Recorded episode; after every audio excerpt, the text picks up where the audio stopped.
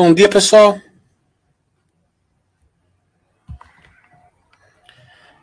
Ontem fizemos a live com a Sequoia.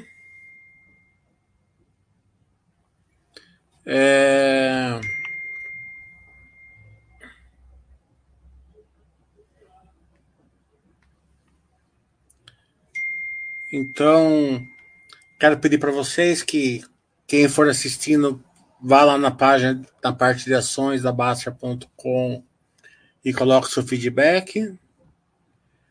Amanhã teremos live com a M Dias, na sexta-feira com a EZTEC.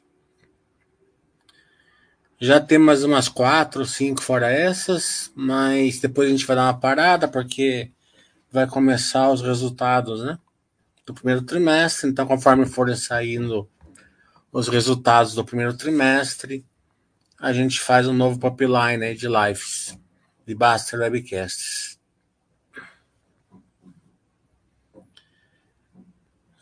Sem mais delongas, né? Porque no começo vocês não fazem muita pergunta. Vamos fazer a... Deixa eu ver se está compartilhando. Está compartilhando. Vamos fazer o resultado da Amélius, né? Sempre é bem pedido aqui na Basta.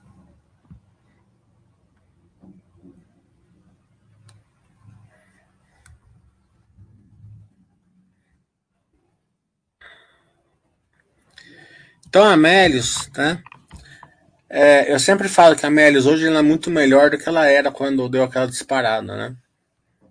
Cotação é outra coisa, né? Porque é uma empresa que não dá para você fazer muita precificação, né? Então, vai depender de quanto o mercado tende a pagar dela, né? Então, a taxa de juros vai influenciar muito disso, mas principalmente as verticais, né?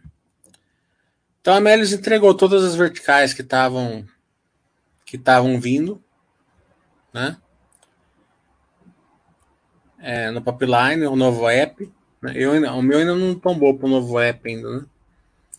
Então, o novo app está ali, conta digital, transação por Pix, cartão de crédito, pré-pago, compra e venda de Bitcoin, né? E outras funcionalidades, né?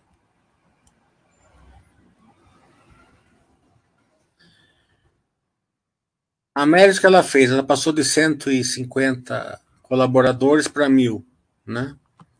Justamente para esse monte de verticais novos que ela comprou. E isso causou despesas que ainda não tem a contraparte da receita, né?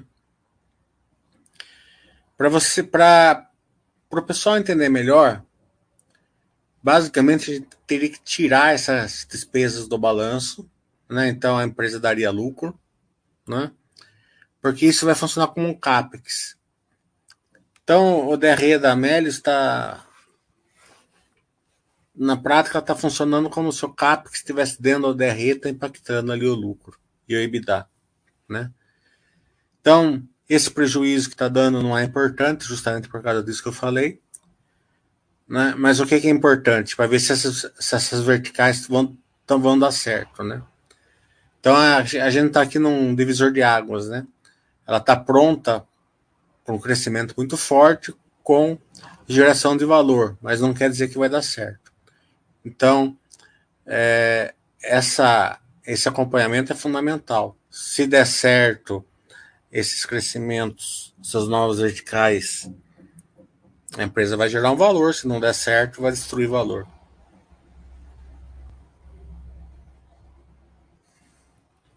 A parte de shopping, né, que é a parte de compra de produtos ali que você pega cashback, ela está mais atrativa, né? Justamente para essa interação. As pessoas vão com mais frequência, eu mesmo estou usando bem mais, né? Ali no final da compra, ele já procura o cupom para você, se tiver. Está bem interessante, né? Você percebe que essa parte aí melhorou bastante, né? Não era ruim, mas melhorou bastante. A conta digital está no começo, né? Então vai ter que integrar a conta digital, novo cartão, né?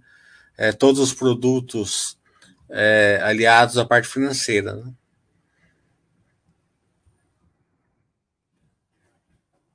Então, o novo cartão, né?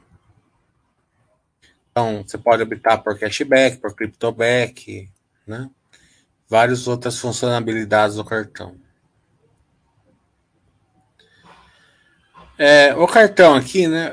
A grande sacada aqui é que você faz tudo agora dentro do app da Amélius. Antigamente você tinha dois apps para interagir, né? Então você tem que uma parte no app da Amélius e a outra parte lá no Panamericano, né? Que era o parceiro.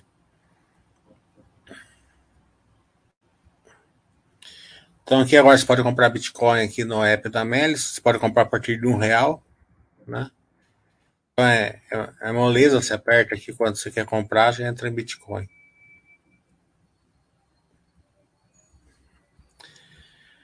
Aqui que é um grande vertical de crescimento, que é o Bankly, né? Eu não gosto dessa comparação, tá longe de eu gostar dessa comparação, mas eles estão comparando o BAS deles com o movimento que a Amazon fez com a AWS, né? Porque eles conseguem plugar, né? Todo mundo que precisa de serviço bancário nesse BAS deles, né? Já tem 170 clientes. Para a gente ter um pouco mais de cor disso daqui, vai precisar da aprovação do Banco Central, né? Eles não estão dando cor, justamente porque não tem aprovação. Quando tiver, a gente vai ter um pouco mais de cor.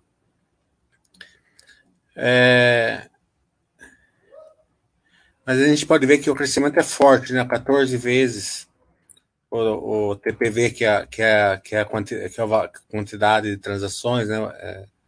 Valor, 173 clientes, que era pouquinho, foi para 173, 26 bilhões de TPV, né? Então o crescimento é forte.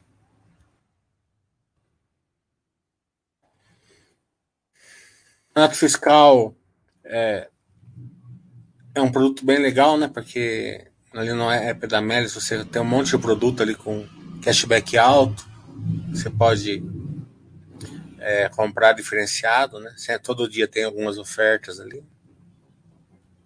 Também o enganchamento tá forte, né? Eu mesmo uso quase todo dia para uma nota fiscal para eles.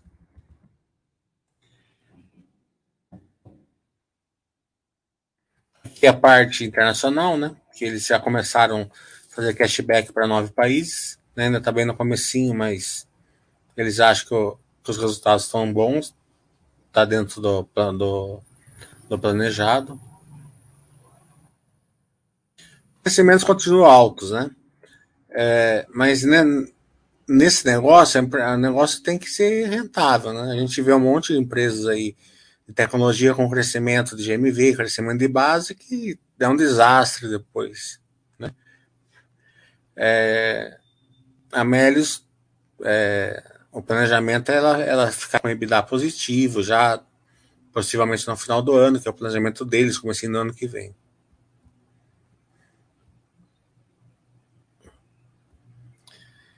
Novos compradores, né? Também crescimento alto. Aqui está o GMV subindo, né?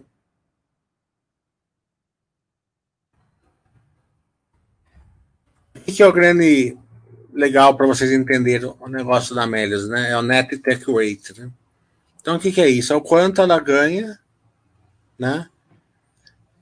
Do GMV depois de pagar o cashback para os seus clientes, né? Então, o nível está sempre perto de 2, veio caindo porque eles aceleraram o crescimento, chegou a 0,4, que foi uma causa do EBITDA negativo, né? Eles só recuperaram 0,4 aí do GMV, né?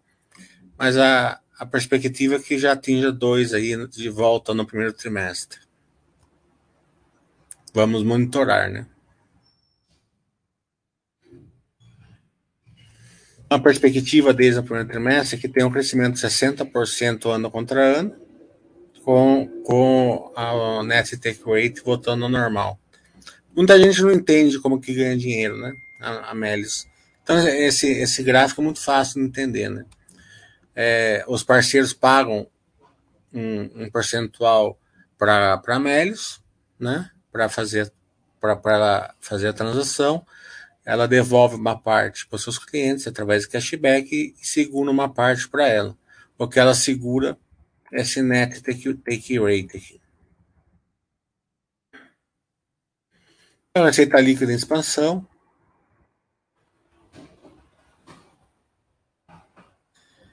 Então, esse gráfico é bem fácil a gente ver o resultado negativo, né? Por quê? Né? As despesas aqui, né, de cashback e marketing é uma despesa normal, né? A despesa com o pessoal, pensa assim, né? Passou de 150 para 1.000 pessoas, né? E as outras despesas, essa despesa aqui vai funcionar que nem um CAPEX, né? Tem que ser tratado assim. Então, essa questão do prejuízo não é importante. O importante é se vai dar certo esse CAPEX, como tudo que a gente vê, né? Todo CAPEX que a gente monitora das empresas, a gente monitora se vai dar certo ou não. Então, essa é a grande pergunta. Vai dar certo ou não vai dar certo?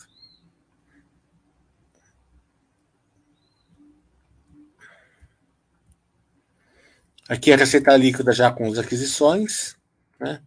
Picodi, Bankly, né?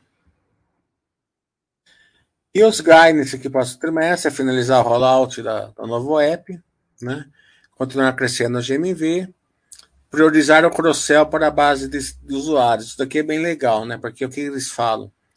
Eles falam o seguinte, que eles vão priorizar o que eles já têm, né? Não vão ficar aquele negócio de ficar querendo novos usuários, né? Ficar pagando entrada, né? Ficar aquele custo. Eles acham que, como eles têm muitas verticais novas, né? Então eles vão focar em quem já é cliente para falar, ó, pega um cartão, faz um serviço bancário, usa cripto, né?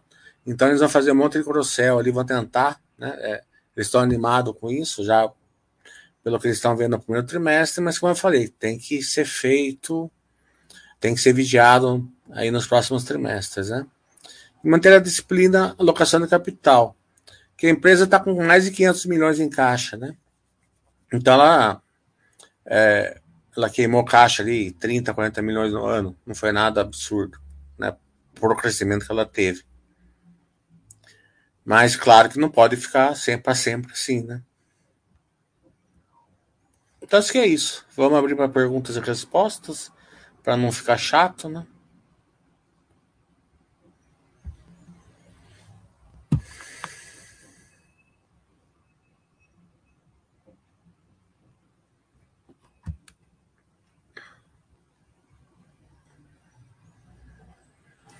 O Daniel tá falando que gostou muito do resultado da Cash, penso que fez uma evolução enorme, estou bem contente com essa evolução. Tem risco, mas que ele tá otimista. O Daniel é isso mesmo, tá entendendo? A empresa melhorou demais, né?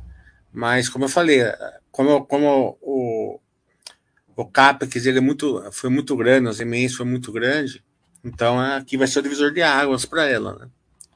Então, a gente só vai saber depois, né? Outra que veio forte, que o Daniel gosta, é a Armac. A Armac veio fortíssima.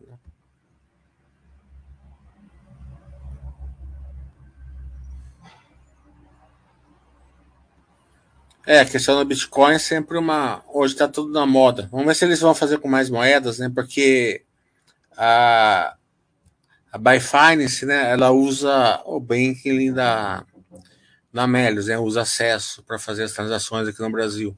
Então, eu não sei se eles conseguem integrar alguma coisa ali.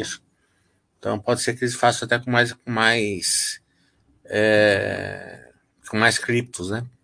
Pelo menos as principais, né? Não aquele monte de criptomoeda que tem, mas as principais.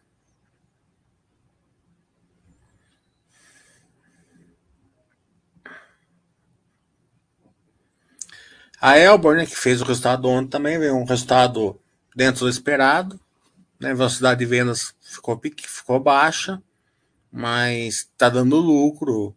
Então, é uma empresa que não queima caixa, né? Assim, financeiramente, né? Se ela queima a caixa, operacional, que não tem problema.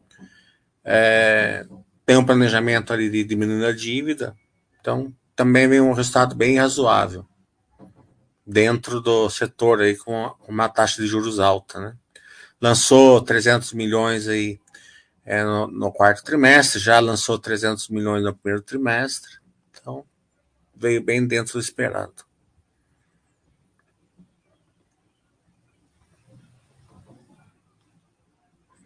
Então, as concorrentes da Cash, né? Ainda como o setor está bem no início, então é aquele tipo de quanto mais concorrente, melhor, né? Você traz as pessoas pro setor, né? As pessoas começam a acostumar a cashback. Eu, por exemplo, não compro mais nada que não for no cashback, né? Eu precisava comprar um tênis, esperei entrar a promoção da Nike no domingo, 15% do cashback, comprei com 15% de cashback. Então, a Amélius mesmo está com uma promoção ali diária, o cashback alto, sempre muda todo dia ali, então fico olhando ali todo dia. Quando entra alguma coisa ali que eu preciso, eu compro. Acredito que as outras concorrentes são iguais, né? Mas, por enquanto, o tráfego não... cada uma está trazendo o seu tráfego, né? Não está impactando, mas sempre no futuro vão ter que olhar isso, com certeza.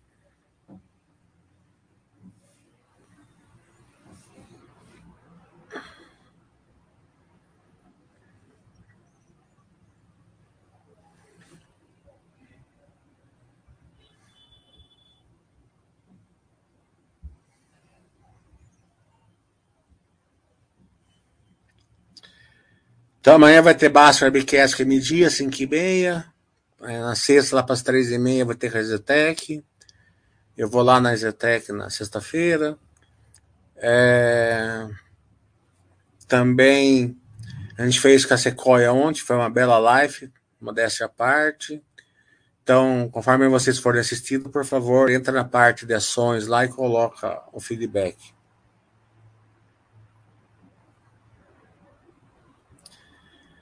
Então, compra de concorrentes em si, né?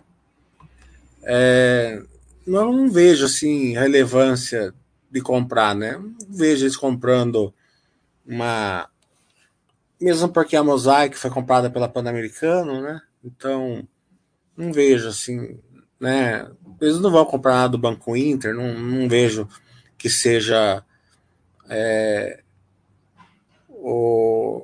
o principal ali, né, deles. Eu acredito que o principal deles, o que eles vão focar esse ano, não vai ser MA, vai ser na entrega, vai ser na consolidação dessas verticais aí. É muito trabalho, né, já para esse ano aqui.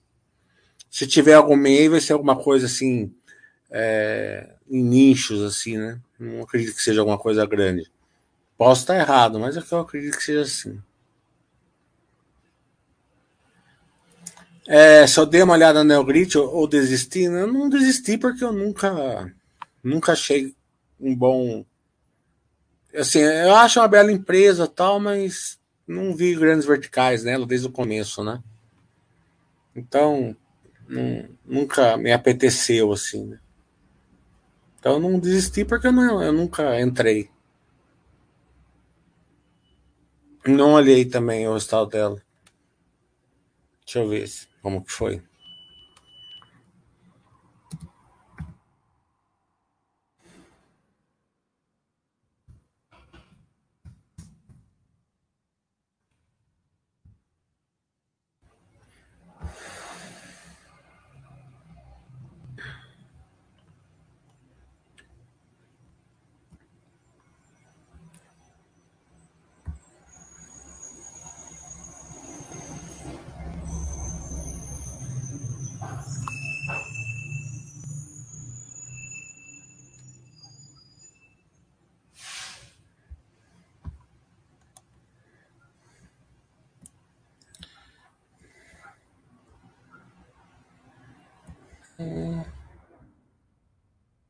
Ó, receita líquida recorde, mais 15%, né? 94%, 95% da recorrência, né?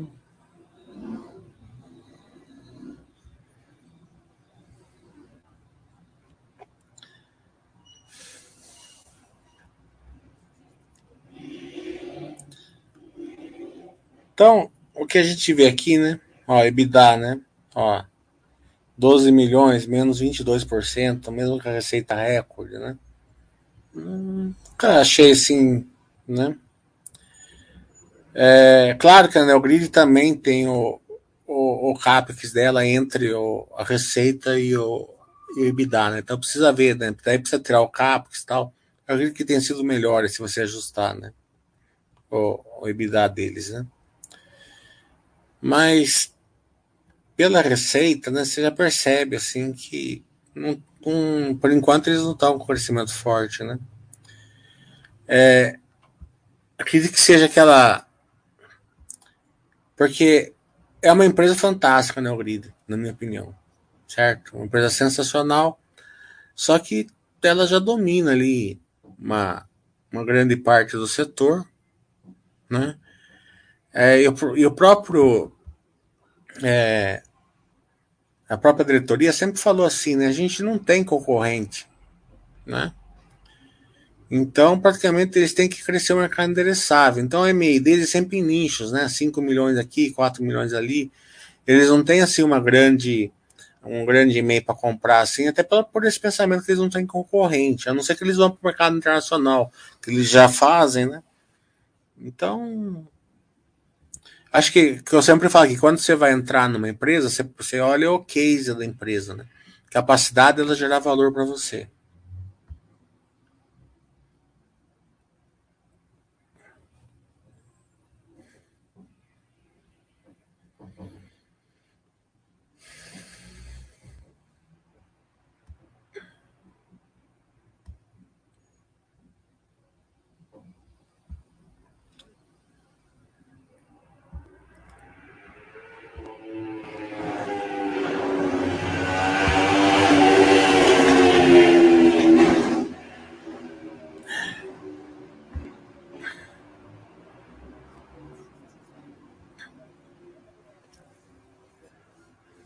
Estamos aguardando enquanto coletamos as perguntas.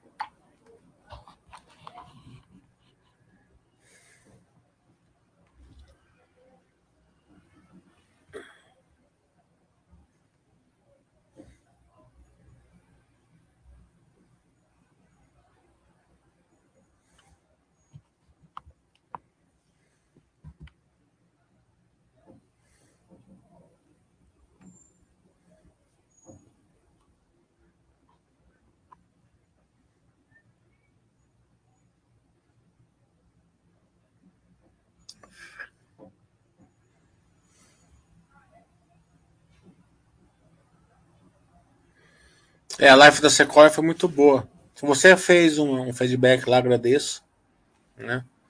Mas o pessoal ainda não fez o feedback lá, vamos fazer lá. Acho que a Sequoia, todas as questões que o mercado está olhando ela de lado, né? A gente passou por ela, né?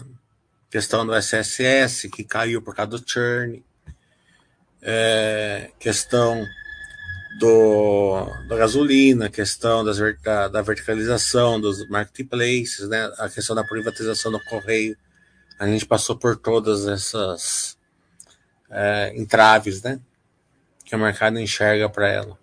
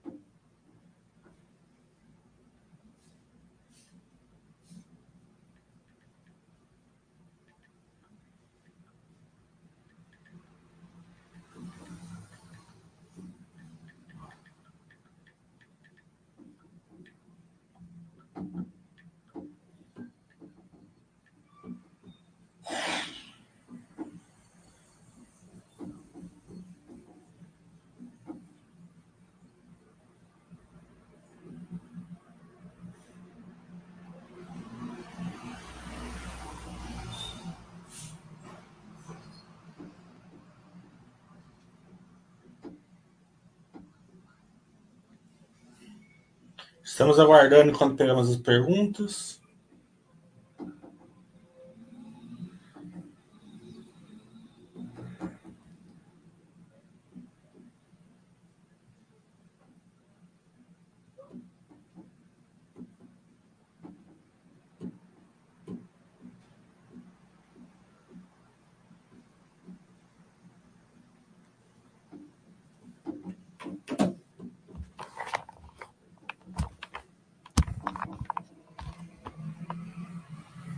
TUPY eu não acompanho, não.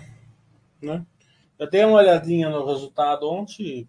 Eles estão com problema de semicondutor, né? Então, foi um problema específico que afetou um pouco o resultado.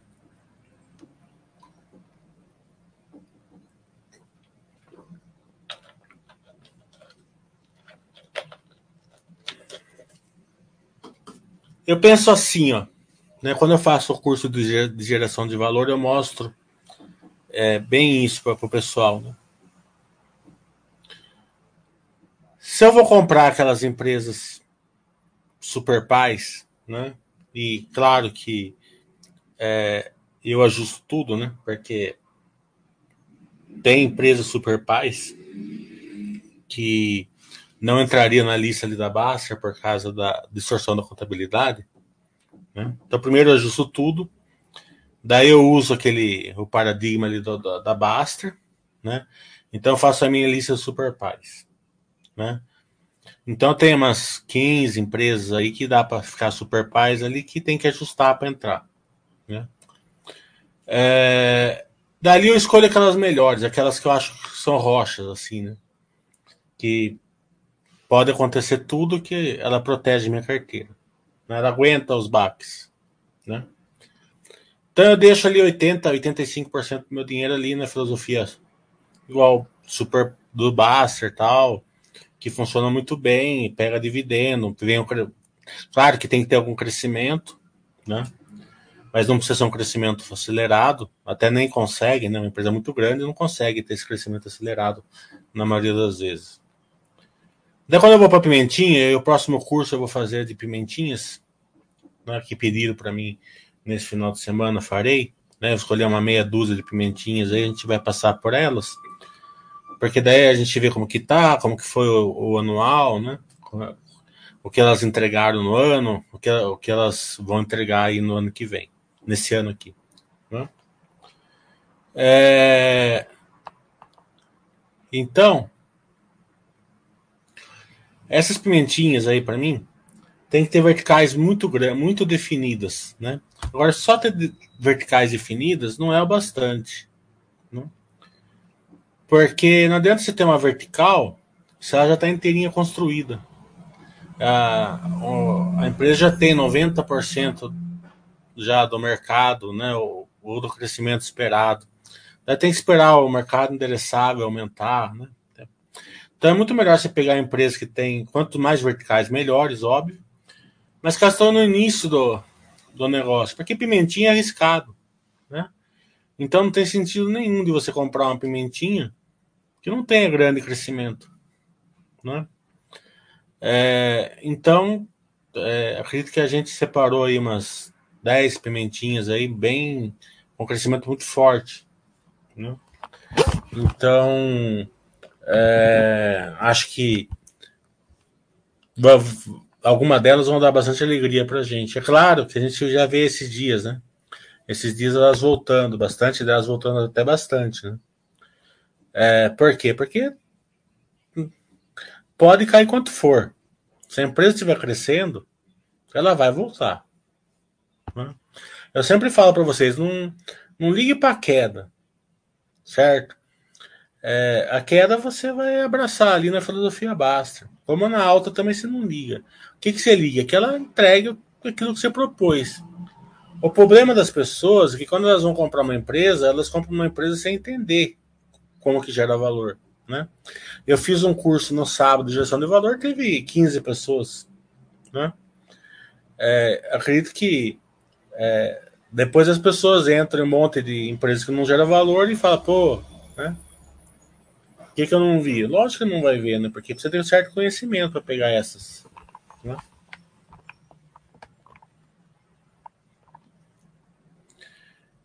Então,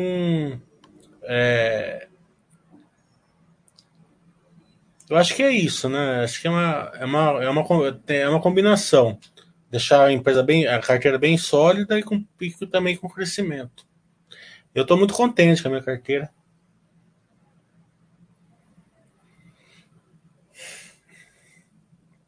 O Daniel fala na construção civil. Construção civil, acho que lá embaixo, na Minha Casa Minha Vida, que acho que é mais ou menos o que você deve construir aí em Chapecó, né? Não sei, assim, pelo que eu vejo, um pouquinho mais e tal. Tá complicado, porque tá muito fácil de estourar orçamento, né? Então, um setor, assim, que lá embaixo da pirâmide, a gente viu que a MRV veio bem, mas foi bem grande parte da operação lá americana, né? Não que a operação brasileira desandou, não desandou, tá longe de desandar, mas o resultado veio mais da operação americana. A gente viu ali a Tenda, um desastre, né? A Cúria não vi como que veio, mas deve ter sofrido alguma coisa, não sei que intensidade. Agora, lá em cima da pirâmide, a gente vê a JHSF nadando de braçada, né? Porque tá no super AAA lá, né?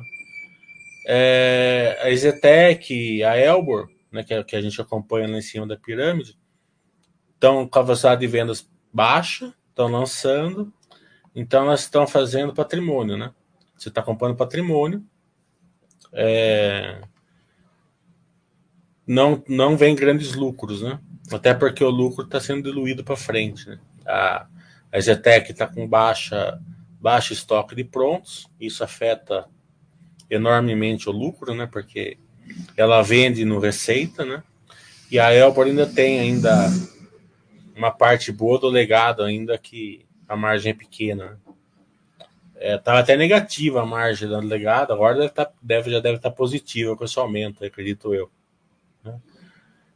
Mesmo assim, deve estar pequena.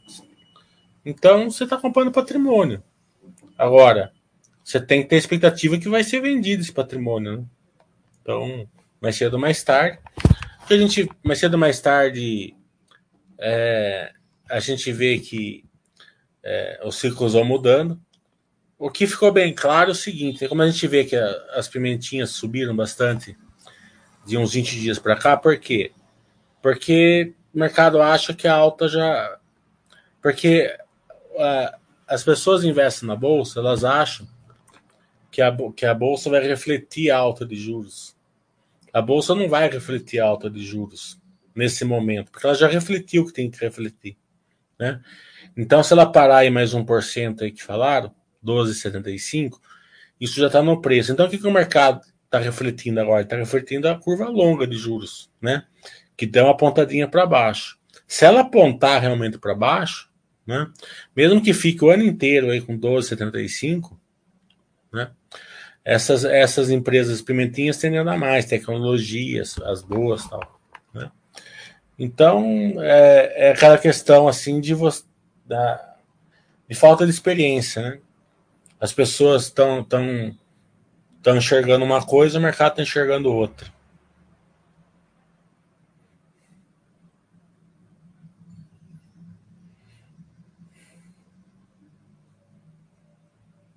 A Daniel foi para alto padrão, isso aí, tem que ser alto padrão, porque senão estoura orçamento, sabe?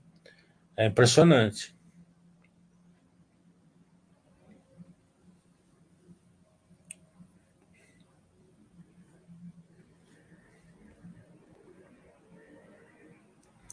Porque as coisas são assim, né?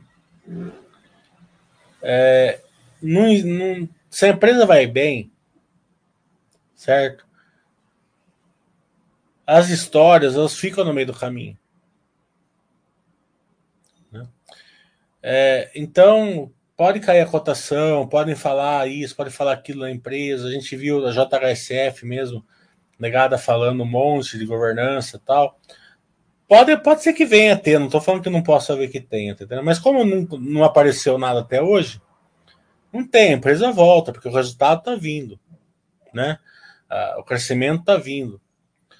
E as empresas são assim. Do outro lado, a empresa pode falar o que quiser. Se não estiver indo bem, né, o mercado pode, por algum momento, por algum motivo, precificar ela lá para frente. Depois ela vai despencar, né? Então, a solidez das empresas, daquelas 80%, 85% da carteira, pelo menos, que tem que ter, né? E a qualidade do crescimento das pimentinhas, né? Do case. Você pega case, né? Eu vi o presidente da Armac falando, ele falou assim, olha, a gente tem 3 mil máquinas de linha amarela, eles têm 6 mil máquinas, 6 mil e pouco, né? Mas 3 mil e pouco são empilhadeiras e bases elevatórias, né? Então eles falaram assim, ó, a gente tem 3 mil máquinas de linha amarela, só em 2021 venderam 30 mil no Brasil, certo? Então quer dizer o seguinte, que possivelmente a gente tem 1% de share no setor, né? E são uma das líderes, ela e a Vamos são as duas líderes ali, né? Uma com 3 mil, outra, a Vamos deve ter 4 ou 5, né? De linha amarela. Então,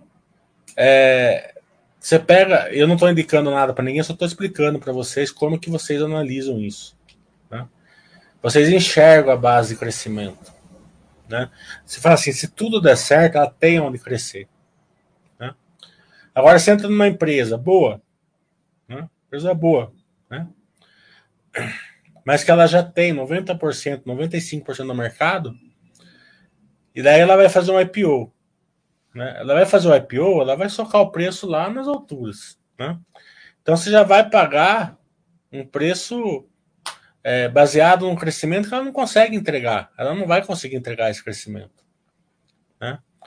Porque ela não tem como crescer. A não ser que ela desenvolva novas verticais, se o mercado endereçável subir demais e tal, né?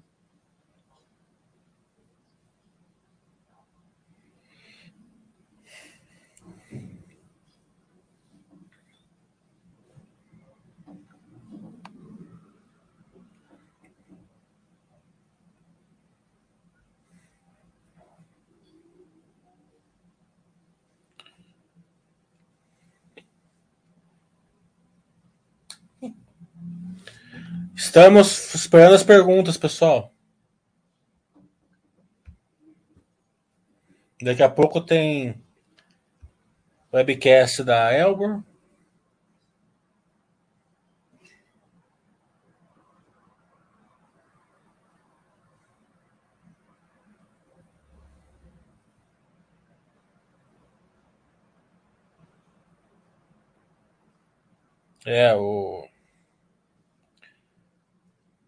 A base da pirâmide de construção civil está difícil. Não está difícil vender, não está difícil nada disso. Pelo contrário, até, né? A Caixa está com apetite, diminuiu até os juros, né? A venda não está difícil, mas o equilíbrio entre a venda e o estouro de orçamento está difícil, porque, ao contrário, por exemplo, de uma empresa de alto padrão, né? A não ser que essa empresa de baixo padrão, de mais baixo lá na base da pirâmide, consiga fazer com caixa própria, né? Ela depende do repasse, né? Então ela lança um prédio, né, na planta. Ela vai vender esse prédio com velocidade de vendas enorme, né? Rapidamente.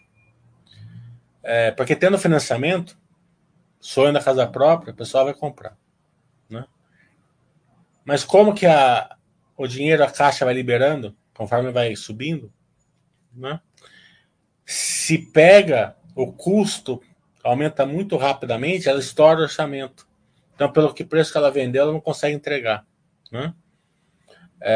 Então, para quem tem ações em empresas que está ali mais na base da pirâmide, tem que prestar bem atenção nisso, né? Se entrar em contato com a RI e perguntar se o orçamento, se o custo está condizente ali com o orçamento.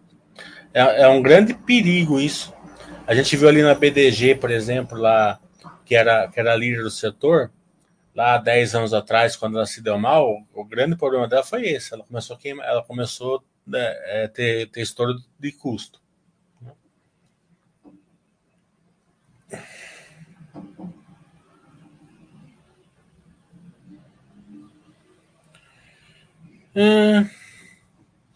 A Movida sempre está ali perto do ataque, né? Capex é enorme, né? A Movida é a tipo da questão que eu ensinei as pessoas no curso de sábado, fazer a conta do Capex, né? Para enxergar um ano para frente, né? Eu ensinei a turma lá a fazer as empresas que tem o backlog, né? Como que você enxerga o ano para frente. Justamente com empresa de crescimento, né? Porque daí você consegue ficar numa empresa de crescimento, se você consegue enxergar isso daí.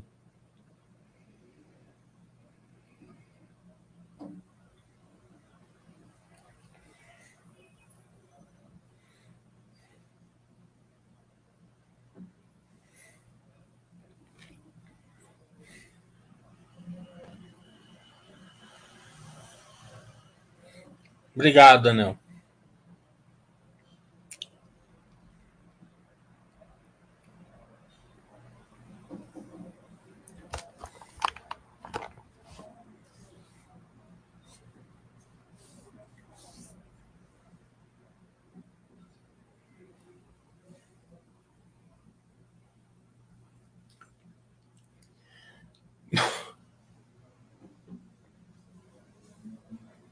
Estamos sem tração aqui, temos 70 pessoas aqui na live, só 2 perguntando. Precisamos de mais tração nas perguntas para evoluir aqui.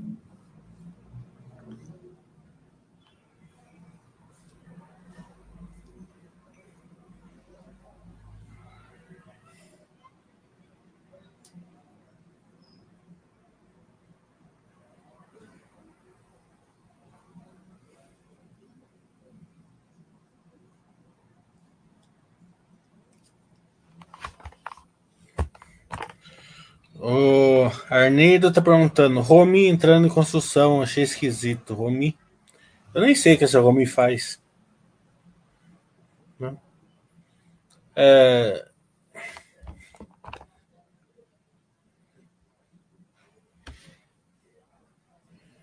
o que ela faz.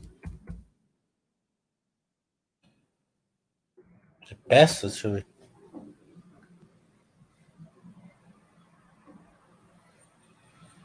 Aqui tá falando que é peças, né? Sei lá, tá diversificando. Não sei se é essa daqui que é a bolsa.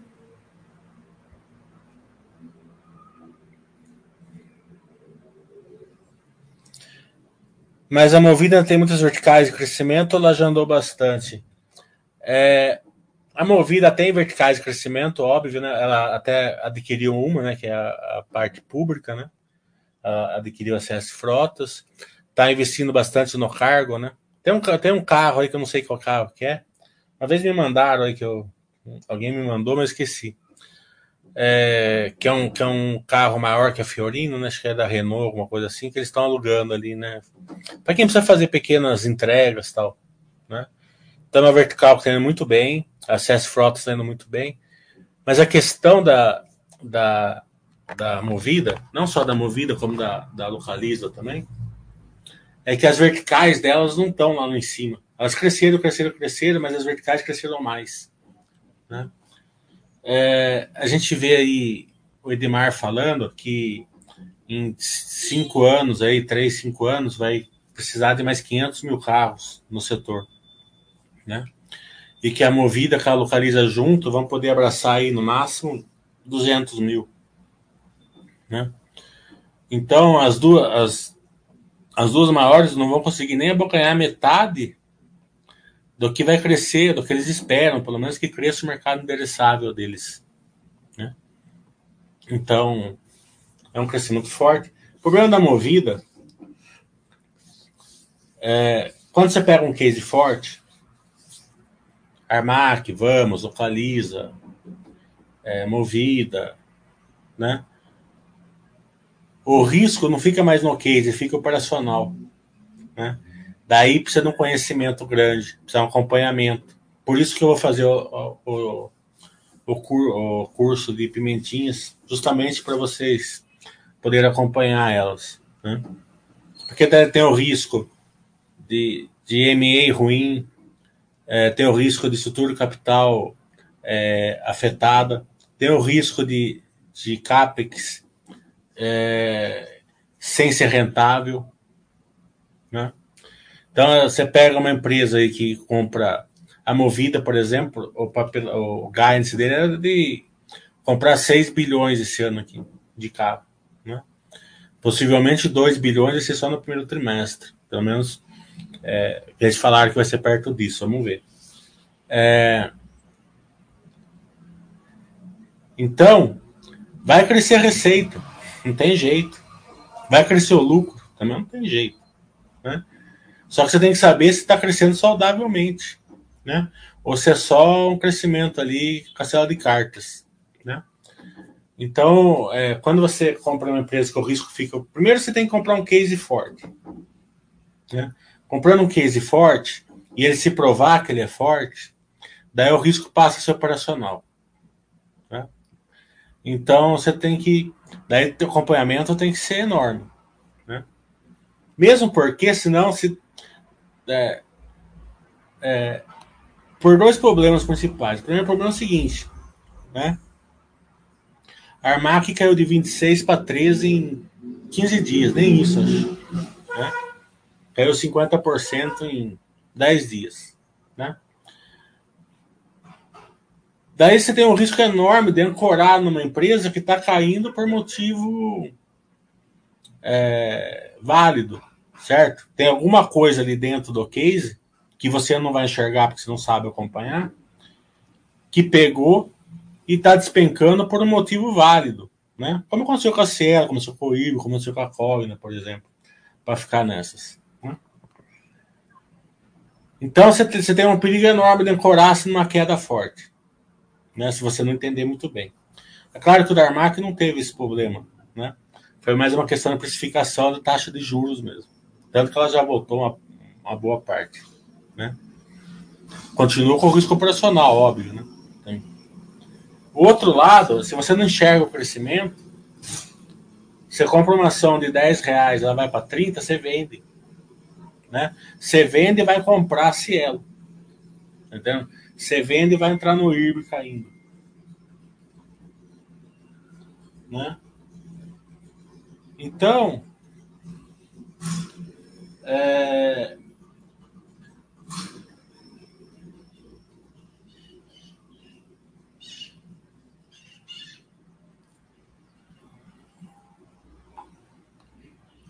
Então, você tem que ser bem pensado, tem que ser bem acompanhado. Tem que ser bem pensado quando você vai comprar uma empresa, filosofia super Buster, super Paz ali, né? Para ser empresa que vai gerar valor, né? Porque tem um monte de empresa, tem várias, um monte não tem, mas tem algumas empresas ali na super Paz que é super Paz mesmo, né? Porque a maior paz que você tem é quando você morre, você está em paz, né? Então, você tem que comprar empresas super paz que geram valor para você. É claro que uma ou outra vai piorar um pouco, depois melhora e tal, né? Não, é normal isso no longo prazo, né? Mas numa cesta ali que você comprou gerando valor, isso não tem problema. E nas outras você tem que acompanhar. Tem que ter cases fortíssimos e saber acompanhar o risco operacional, que o risco operacional é o problema.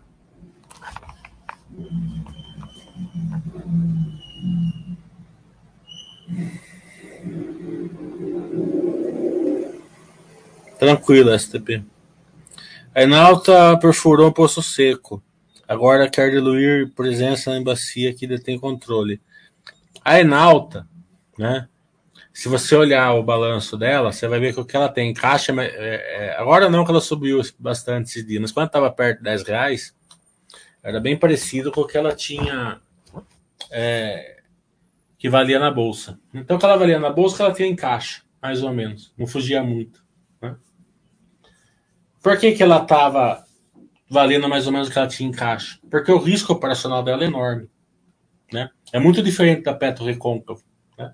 A Petro-Recôncavo, ela não tem risco, né? Tem risco do preço de commodities, essas coisas normais, né?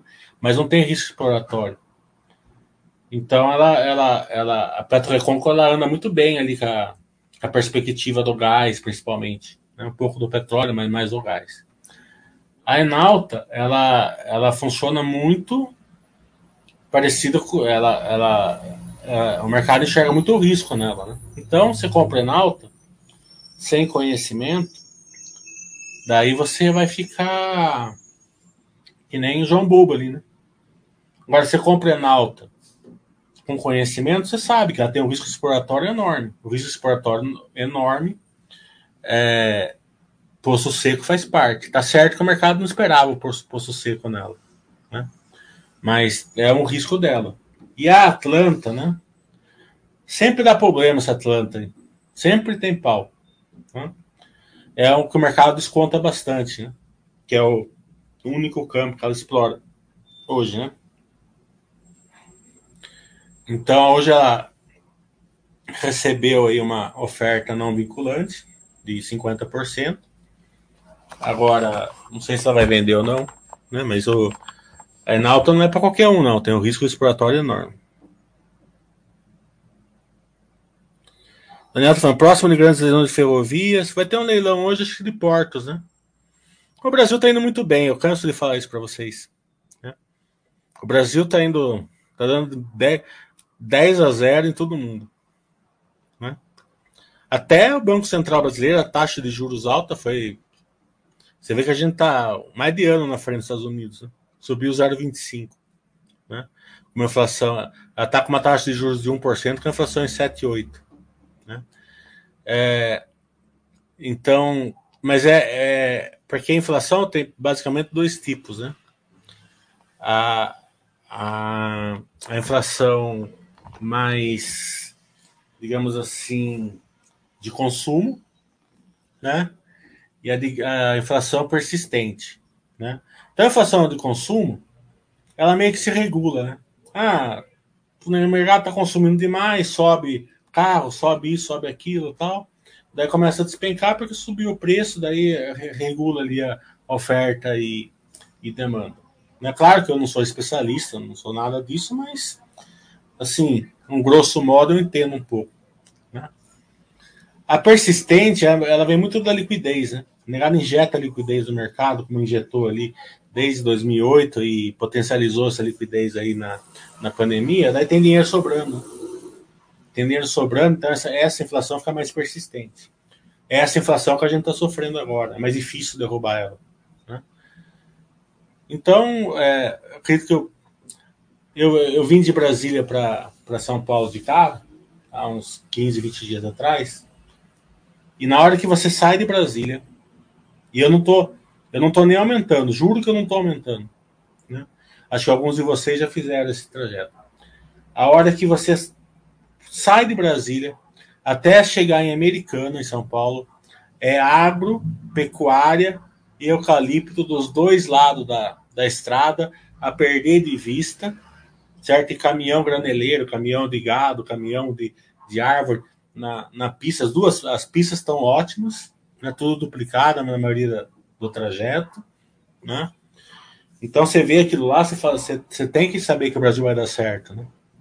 Não tem como o Brasil não dar certo, porque se do lado de uma estrada tá assim, imagina no resto do Mato Grosso, resto do Goiás, o Nordeste está andando bastante também, né? O Sudeste já tem mais industrialização, né? Então a gente tem de tudo quanto é tipo, né? Lá no Sul a gente tem bastante também agro, madeira, né? Então acho que o que faltava aqui no Brasil era água, né? Tava com problema, a água veio, né? Então agora é só colher o fruto, né?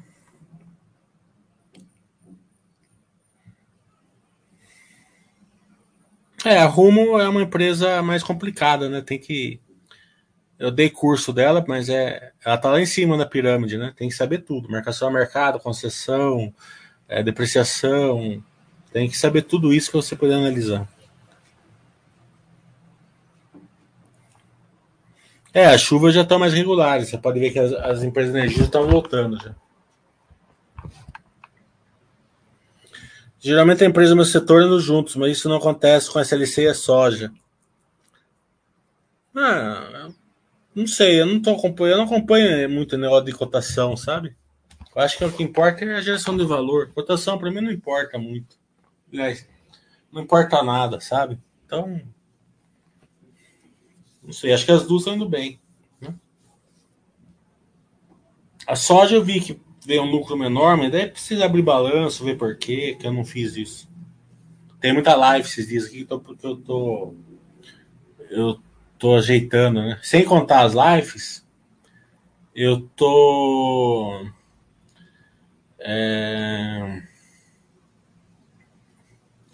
Eu tô estudando muita empresa, né? Porque tem mais 4 titulares para frente, tem várias demandas ali, né? Então, não dá para acompanhar muita empresa.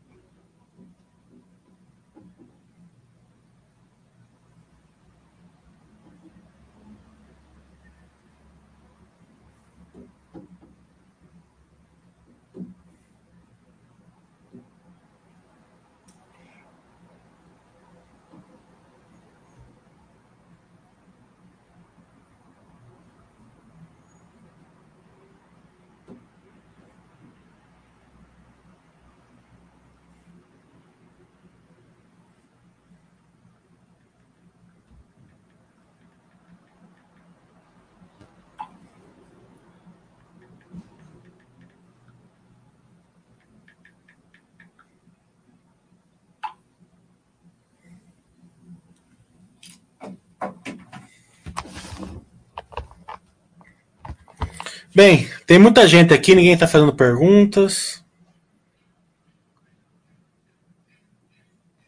A Vamos está forte, mas é o risco operacional, né? Então, o problema não é mais o case, o problema é o risco. Crescer ela vai, né? Então, o crescimento vai ser forte, mas o risco é operacional. Eu vou fazer um curso de pimentinhas mês que vem. Não em abril, nem em maio.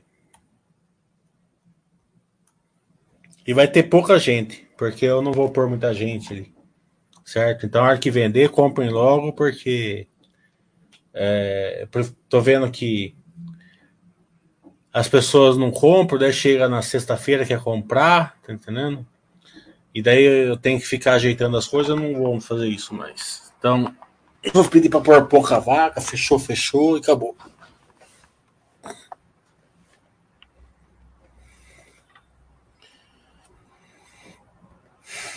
Copel é uma empresa que está indo muito bem também. Tem nada. Saiu da telefonia, né? Então, tá mais no core business dela.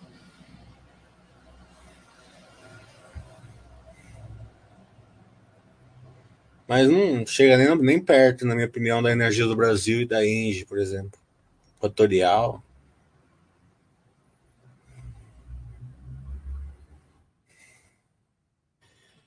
Eu vou fazer uma live com a Cemig, né? Acho que no comecinho de abril a gente faz uma live com a Cemig. Que ela vai crescer em distribuição, um crescimento diferente, né?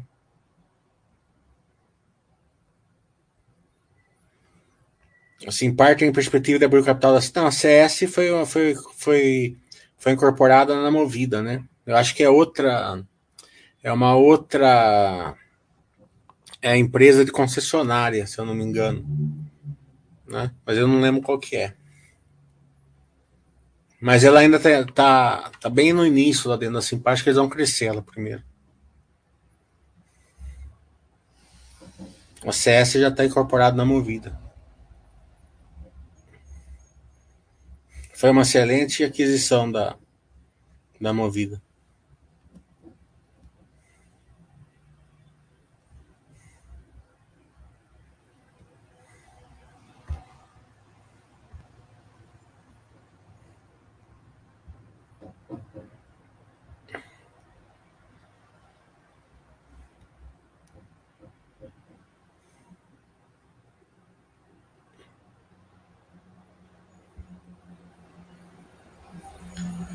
O Daniel está falando, empresas que não conseguem acompanhar o que faz. Ah, se for super paz, não precisa acompanhar muito, né? Agora, se for pimentinha, tem que acompanhar, não tem jeito. Você não é obrigado a ter pimentinha. Tentando estar longe de ser obrigado. Né? Mas se entrar nas pimentinhas, tem que acompanhar, não tem jeito. Porque se ancorar numa pimentinha, tá fodido. E se ela estiver indo mal mesmo. Porque as pimentinhas têm capacidade para ir mal, aumentando muito o lucro e aumentando muito a receita.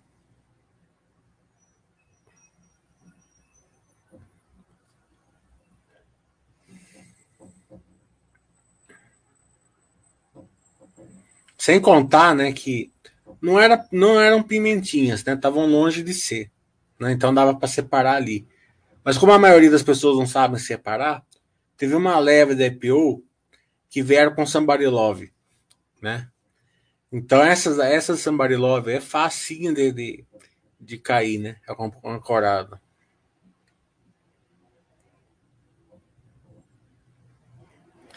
O Sandoval está falando, você analisa o risco operacional pelo que a gestão faz exclusivamente? Não, o risco operacional, né, é sempre assim, né? Não precisa ser uma gestão ruim, né? Pode ser muito bem o momento, né? Não vou nem colocar a gestão ruim, que é fácil de vocês entenderem, né? Uma gestão ruim, né? Acabou. Mas vamos pegar a Vale em 2008. Né? Excelente empresa. A Vale fez uma oferta pela X-Strata de 104 bilhões. 2 anos depois, a X-Strata está valendo 10, né? 10, 15 bilhões. Né? Então, imagina se ela se endivida ali no pico do minério de ferro, depois pega 3, 4 anos aí de crise forte, né? Movimento que a Uzi Minas fez, né? Ela comprou a J Mendes ali bem na época que a Vale fez a oferta da X-Strata, depois passou 10 anos para voltar, né? Movimento que a Cogna fez, né? A Cogna fez um movimento de crescimento de campos, né? E atingiu o break-even rápido, né? Então, era um MA bem feito. Mas logo depois que ela atingiu o break-even, veio a pandemia e pegou ela no meio, né? Então, são... esse risco operacional, né? Ele... de empresas que são boas, com governança e tal. Daí tem o risco das empresas ruins, né? Daí esse é autoexplicativo. E tem o risco da estrutura capital também, né? Mesmo a empresa sendo boa, ela pode se desequilibrar na estrutura capital, né? Hoje em dia, isso, na minha opinião, não é tão um problema, né? Porque hoje, como a Bolsa de Valores aqui no Brasil está bem forte, então ela tem acesso a capital barato, que eu falo, né? Então, se o CAPEX foi bem feito, mesmo que ela desequilibrar um pouquinho na estrutura capital, ela faz um follow-on e acabou. Mas mesmo assim, pode ser que ela não consiga fazer o follow-on, que ela não faça, né? Ela tem que saber acompanhar. Próxima live vai ser M Dias amanhã, EZTEC sexta-feira. Depois tem a Eurofina vem a bom resultado. Recôncavo, Petro-Recôncavo, que da última live que a gente fez com eles até agora já deu 100% quase, que eles estão indo bem. Cemig, Gerdau, que a gente já marcou. Acho que tem mais uma, mas eu não lembro qual que é agora.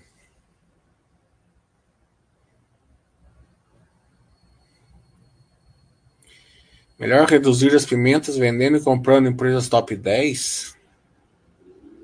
Difícil de vender, dói, mas é melhor. Não entendi nada do que você falou. A hora que eu começo a ler comprando e vendendo, eu já paro de ler. Essa pergunta tem que ser feita pro Basta.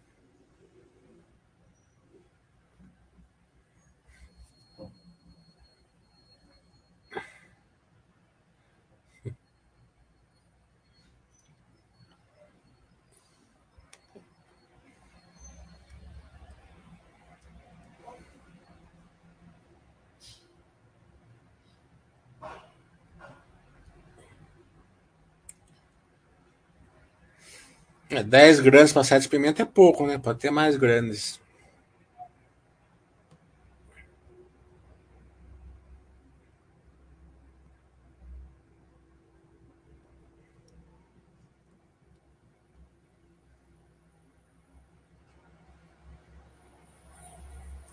Bem, já deu mais de uma hora. É, o risco personal. A Cogna é um belo exemplo. Ela não fez nada errado, mas a pandemia pegou ela no meio.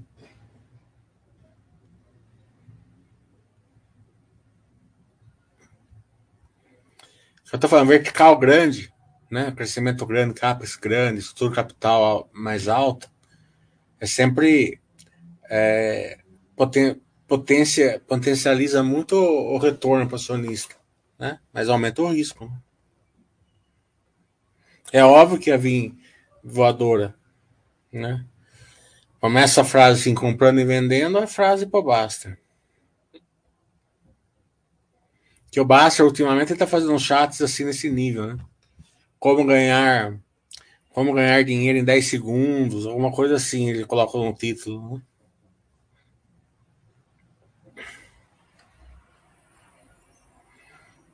Como eu falei, day trade. Eu vi uns títulos assim no chat do Basta.